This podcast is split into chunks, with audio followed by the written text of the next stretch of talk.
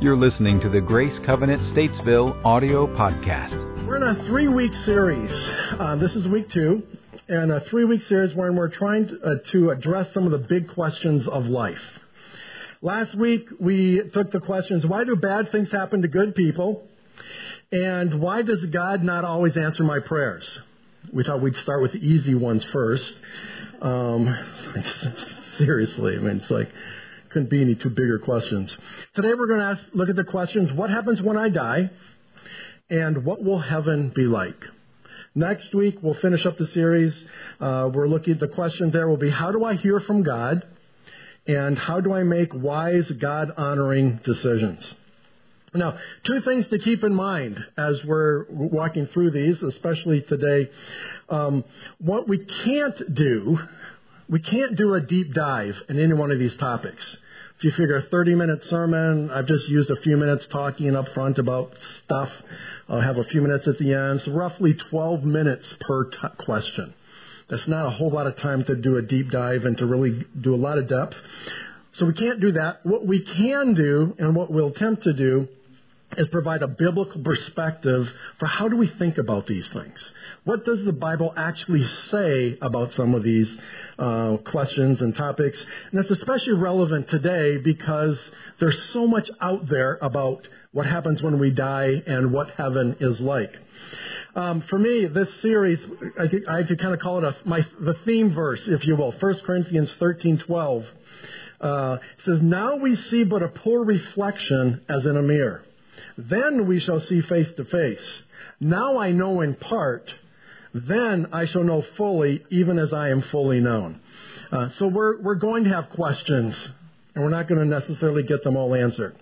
So, with that verse as a disclaimer, let's jump in. What happens when I die? There is no shortage of ideas as to what happens when we die. Um, when we draw our last breath. Movies in particular. Um, again, I'm, I'm, showing my age here, but remember the movie Ghost? Patrick Swayze and uh, Demi Moore. Um, you know, where he dies, he's murdered actually, and he stays around to get revenge on his killer and protect his wife. So you got that whole idea there. Um, if you're familiar with the movie The Sixth Sense, Okay? A little later that came out. A little boy sees dead people walking around. Um, has an interesting twist at the end of the movie. But uh, again, just Hollywood has this way of portraying death and what happens to us when we die. And then we've got these accounts of near death experiences. We've got people who died, encountered the afterlife, and then returned to tell about it. So this isn't Hollywood. These are people who have actually retold their experiences. Um, many books on this topic. You don't see as many movies. Oh, there is a movie. Um, it's actually a boy um, called Heaven is Real. There was a book that came out, and then there was a movie that came out here a few years ago. Uh, so there's there's a number. I actually did a quick Google search um, um, movies about the afterlife or something like that. And there was f- over 40 of them that came up of movies that deal with this. And that didn't even account for the books and titles of the near-death experiences and they had to return. And so here's the thing. There's just all this out there. And some of them are just trying to make a good story. Especially the movies. You know, how do we make this creative? How do we sell tickets? Um, others are trying to convey an actual life event. So, who do we believe? Might one or more of these accounts actually be real? So rather than trying to take all these different perspectives and dissect them one by one, what does the Bible say? What does the Bible say about what happens to us when we die?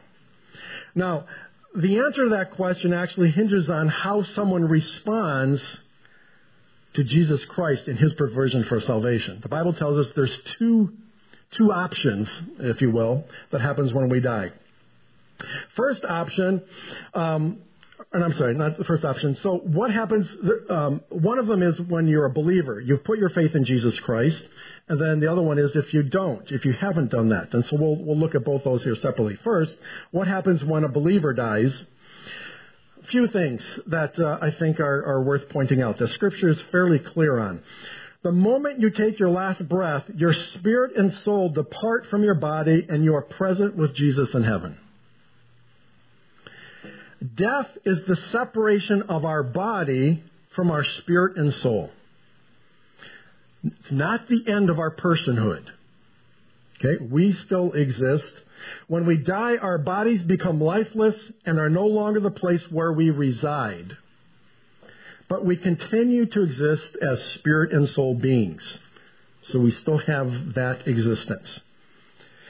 Luke, uh, I think it's interesting when uh, Jesus on the cross and the one criminal is they're crucified with him and they're talking and in Luke 23 Jesus says to him, "Truly I tell you, today you will be with me in paradise." Today. So you instantly at, at death, instantly we come into the presence of Jesus. Okay? So that's one thing. We know that. Secondly, you will be in the presence of Jesus and enjoy the wonder of heaven. now, if you're taking notes, if you have your in your um, um, service guide, you'll find I had to think about that a second. yeah, okay. Um, if you pull it out, if you look at it, it says the wonder of heaven. See that? If you have those notes, circle that. Okay? And the reason's this. The traditional thought is that when we die, we go to heaven. There's a couple of different ways of looking at this. Um, as we just discussed, the Bible clearly tells us that what happens when we die, when we take our last breath, we go to be with Jesus. That we know. When we die, we take our last breath, we go to be with Jesus. The Bible also tells us with great certainty that there will be a resurrection of the dead when Christ returns. Okay? What is a little less clear is what happens in between those two times. So, heaven, I mean, if, if that is the place, and again, I'm not going to, I'm not, I realize for some of you, I'm, I'm going to upset your cart and it really be, be a problem.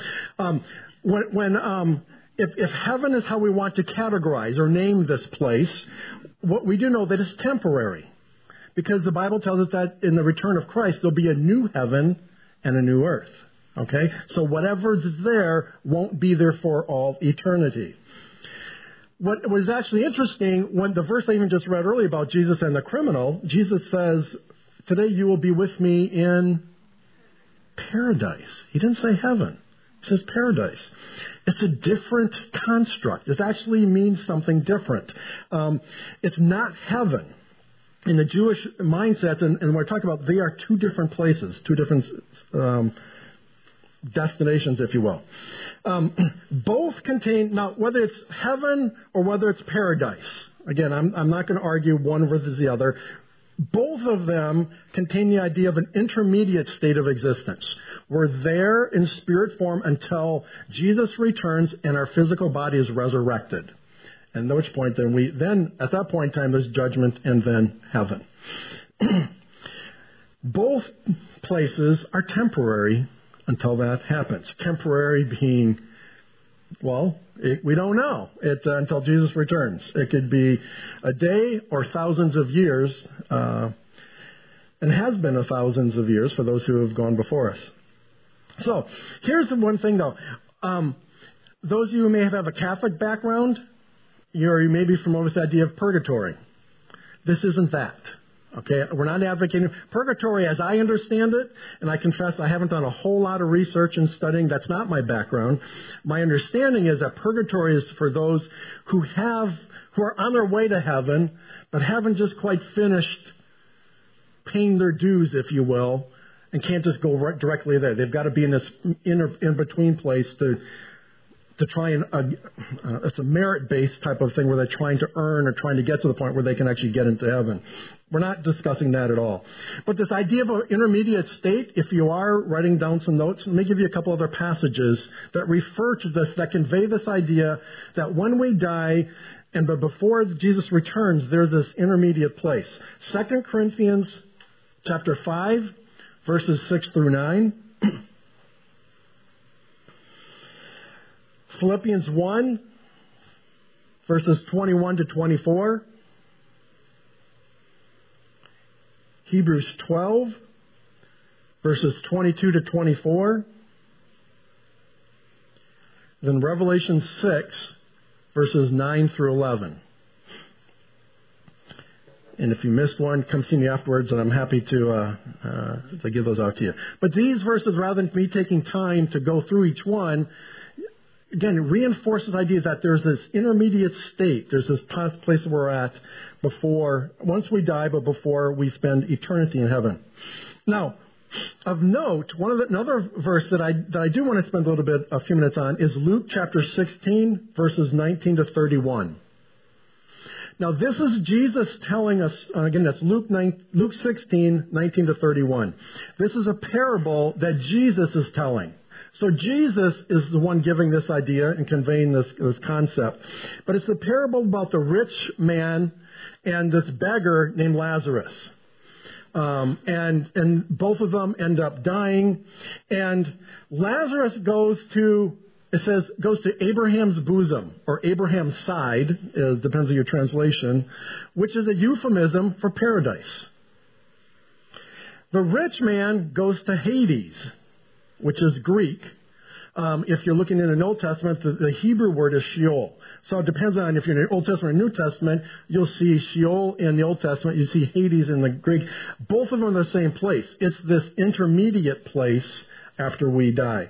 But it clearly suggests here from what we hear from Jesus is that those who are on their way to heaven, if you will, um, who, who in, in, our context, you know, uh, looking at just what Jesus has given us, the means of salvation, um, saved by faith through grace, they're going to be in paradise. Those who aren't, like this an illustration that Jesus gave, this rich person who really was a mean, terrible person is not going, he's going to be in um, Hades or Sheol. Again, this isn't heaven or hell, these are two intermediate places.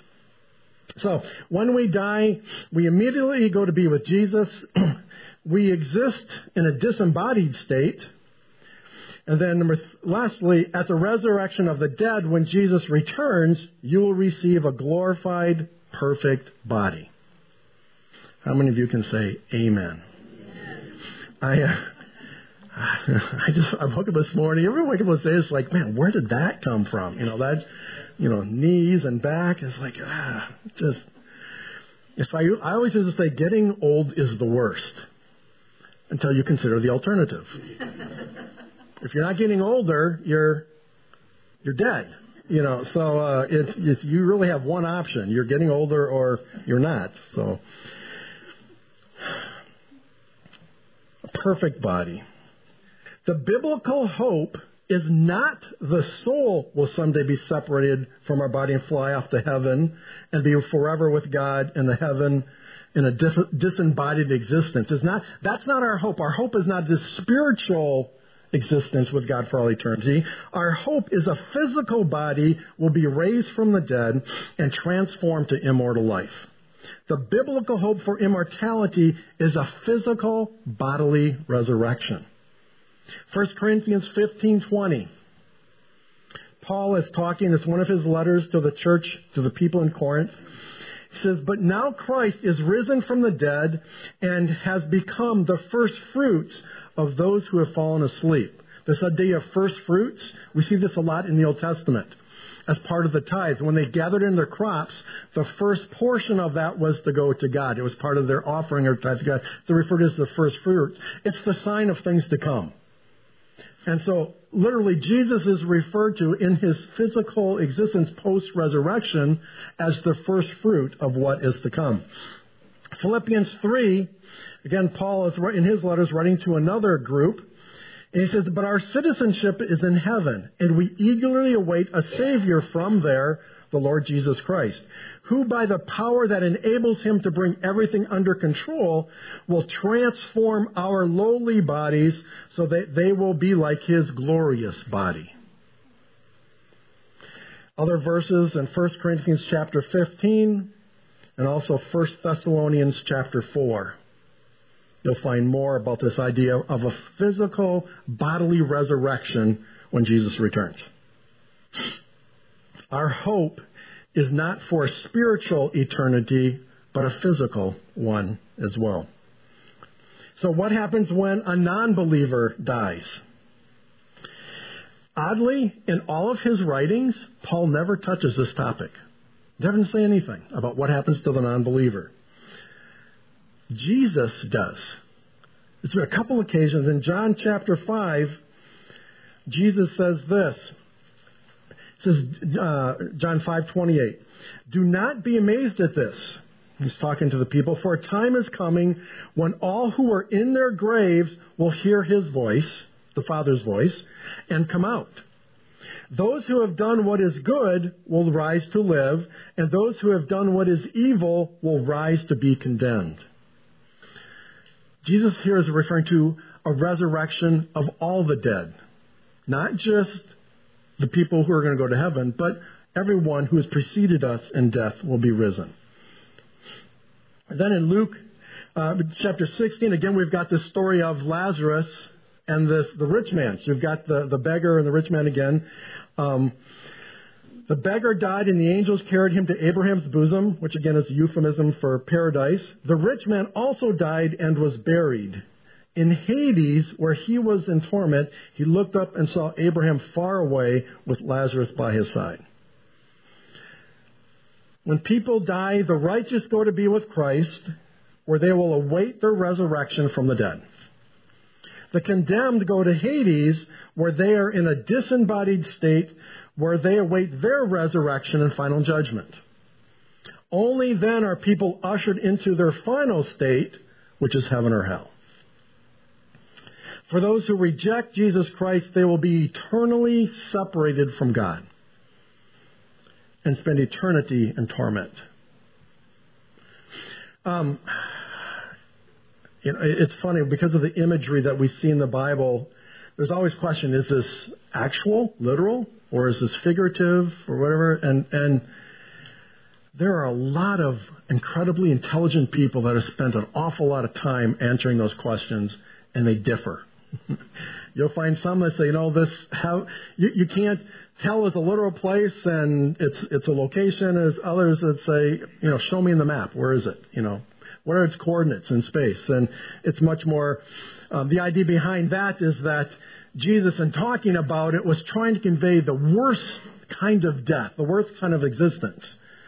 And burning was, was the worst you could think of.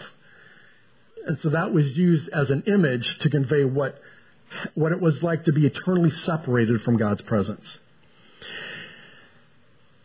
The, the idea of hell is not a popular concept for any of us. Our present culture places a high value on fairness. And it doesn't seem fair that some end up in eternal hell simply because they believe differently than others. Two thoughts. One, hell is real. I don't know that it's literal in the sense of a location, if you know in that sense, but I do know that it's real. And every person who hears my voice will one day face death and judgment. 100%. No one in history has ever figured out a way to bypass that stage of life. We will all have to face that day. Second thought is this none of us are capable of determining the outcome of another person's judgment. Hear what I said? None of us can determine the outcome of another person's judgment. God will judge them. He knows their heart. That goes both ways. Somebody we don't like, you, you need to withhold judgment and saying, I know where they're spending eternity. The other is just as true. The other is just as true. We don't know if they said the prayer or if they've actually given their life to Jesus don't default that you know where they're going to spend it because they didn't do this act as well. We don't know what's in a person's heart. And I also know this as well that, that God will judge them based upon the revelation that they have. What it is. And this, this is going to where we're getting way into. Uh, oh, here we go. Okay. So, um, this this whole idea of of how will God how will God judge those who died before Jesus They couldn't put their faith in Jesus. Jesus wasn't even born yet. How does that work? Again, God will, ju- God will judge each of us by the revelation that we have. God has revealed himself not just in Jesus through his word. We can see God reveal himself through creation, can't we? And so there's every culture has this understanding of, of a God and what it means. And based upon the revelation that we have, God will judge us how we reacted to that. So we don't know what someone else is going through. We don't know what their experience has been. We don't know where their present state is when that time comes. So that, that should cause us not to be judgmental of people we don't like, but it should also cause us to be very hopeful for people for whom we love and are uncertain about. It gives us hope that God will judge them in a way that we will be together again one day. So, to summarize this question, you can tell there is absolutely no way I'm going to be able to get through this the second question here in the same time frame when a person, so to summarize this, what happens when a believer, uh, when, a, when a person dies? His or her body lies in the grave until the return of Christ. Okay, that actually brings up, what about cremation? How does, uh, here's my thought there. Whether you're in the grave or you're cremated, we're all dust. It's all dust. And so I, God created out of nothing in Genesis 1. He didn't need, he didn't need dust to create us. Uh, the idea of recreating our body, resurrecting our body, I think is okay. I think I think he'll figure that out.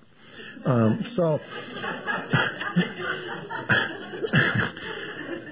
what I mean is, I've heard people really sweat bullets over this. We can't, you can't be cremated because when Jesus returns, he won't have a body to put together, and like, you know, it just doesn't work. It just that's not.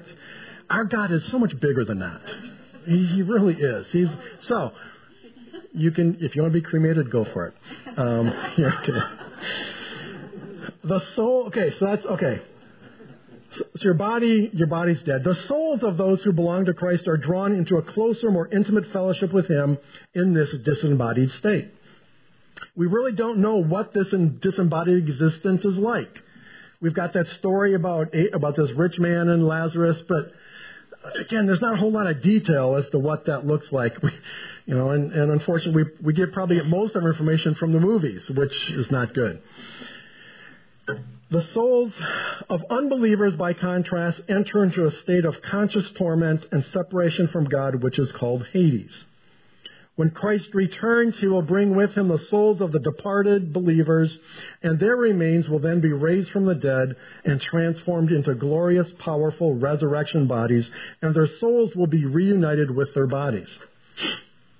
After appearing before the judgment seat of Christ, they will then be ushered into the new heaven and the new earth. Unbelievers will also be raised from the dead and reunited with their bodies, and then after being judged by God, they will be cast into hell. Second question. What will heaven be like? Just like the previous question, a lot of, there's a lot out there about heaven itself. Some of it's humorous. You know, if you think back to your Bugs Bunny cartoons, um, you know, you're playing a harp and standing on a cloud. You know, that's kind of heaven is the idea. And again, we've got these personal accounts of these near-death experiences where they they've understood that they are in heaven, that they are with God, and they've they've had that experience. And according to the Bible, heaven is a real place where God dwells. And it will be the eternal dwelling place of those who receive Christ as their Savior. So heaven will be a place of perfection. There will be no sickness, no sorrow or pain. Imagine that. Nothing. You wake up feeling good every day. Um, and that's even after the, the 10 mile hike the day before. Um, so that there's this place of perfection. It'll be a place of reunion. I actually, um, without disagreeing with that word, reunion, I actually prefer the word recognizable. And I'll explain why in just a second. um, there's a number of verses that allude to this idea that we will recognize one another in heaven. In Matthew chapter 17, 1 Corinthians 13, 1 Thessalonians 4, all of these point to the idea that we recognize people in heaven. In John chapter 20, this is after the resurrection of Jesus, we recognize him in his glorified body. Okay, so there's the idea that even after this takes place, we'll recognize one another. And interestingly enough, in Matthew chapter 8, Jesus again is talking, and he's talking about the feast, you know, the big feast, and we'll sit down with Abraham, Isaac, and Jacob in the kingdom of heaven. Right there, we've got a father, son, and grandson. Okay. So the reason why I preferred the word recognizable after reunion is because I think the Bible clearly says we will recognize one another. Reunion for me takes us down this path where I think for many people they just want to see their loved ones again. It's like just going to be this big family reunion. I'm not saying it won't be. I'm just saying the Bible doesn't give us that specific evidence. And it also, I think, takes the focus away from where it should be. Our focus in heaven isn't going to be the dinner parties we have that can last for weeks or, you know, all these things. Our, we'll be in the presence of God forever. The worship, that's the folk, that is the dynamic I think that's more critical. Will be, will be, will we be with those we know and love? I think so. But that's not the priority. I don't think that's the emphasis. I think when we're there, we'll be joyful that we're together, but I don't think that'll be the focal point. Again, that's just my two cents. Reunion, I think that'll be pretty cool. I think it'll be pretty cool. Another thing, we think that heaven will be a place of worship. In Revelations 19, John's description in Revelation talks about what that looks like. Also in Isaiah chapter 6, even the Old Testament was projecting what that's going to look like uh, later on. The idea of worshiping God. It'll be a place of reward. We'll be rewarded for our service on earth. Again, Jesus is talking in Revelations chapter 22 and he says, Look, I am coming soon. My reward is with me, and I will give to each person according to what they have done. So there will be a place of reward um, in heaven. And lastly, heaven will be a place of assignment. It will, we will serve with God for all eternity. And the reference there is Matthew chapter 25. It's the parable of the talents. Again, we're talking about the kingdom of heaven. We're talking about what it's going to be like later on. The, and and Jesus, uh, the, the, in the parable, the ruler is talking to his servants, and this, and he says, "You have been faithful in a few things; I will put you in charge of many things." Jesus was saying, "This is what the kingdom of heaven is going to be like," and it clearly conveys this idea of us having. We're not going to be sitting around clouds playing harps. Okay? This idea that we will be doing things and engaging things, and life will have some sense of life. Uh, I just I think is very very clear. So I know what you're all dying to know though. The questions that that aren't in here. What about my mansion? Right? What about mansions? The idea actually of us having a mansion in heaven comes from John chapter 14 the verse in the King James it says, "In my Father's house are many mansions." The idea that we're all going to have a mansion. Unfortunately, the disappointing part of that, the King James version is the only translation that actually uses that word.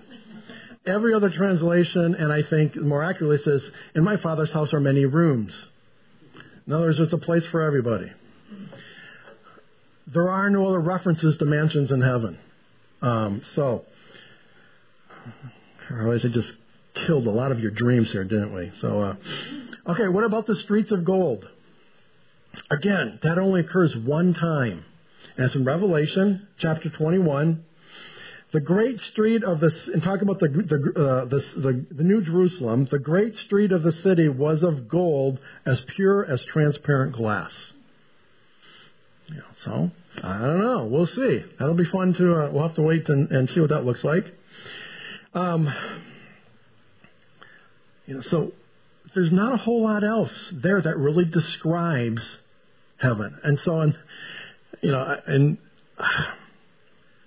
I don't know.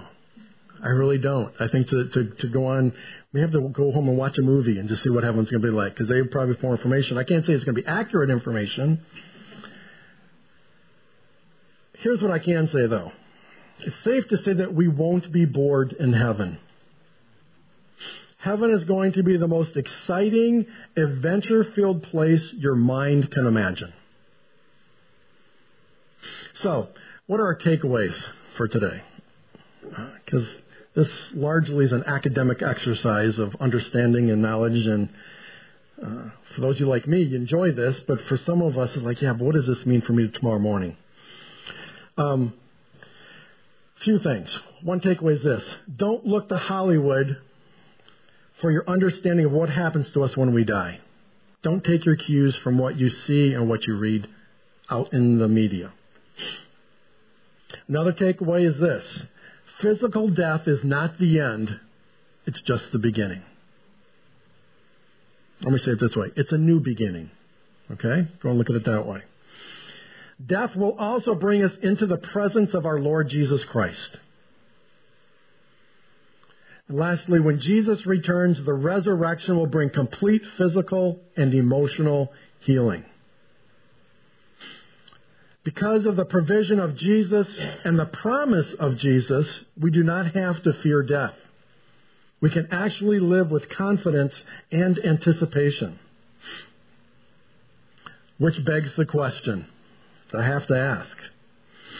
If you died today, do you know if you would immediately be with Jesus? You can know beyond any doubt. If there's any hesitation, any uncertainty, you can have, you can be certain today.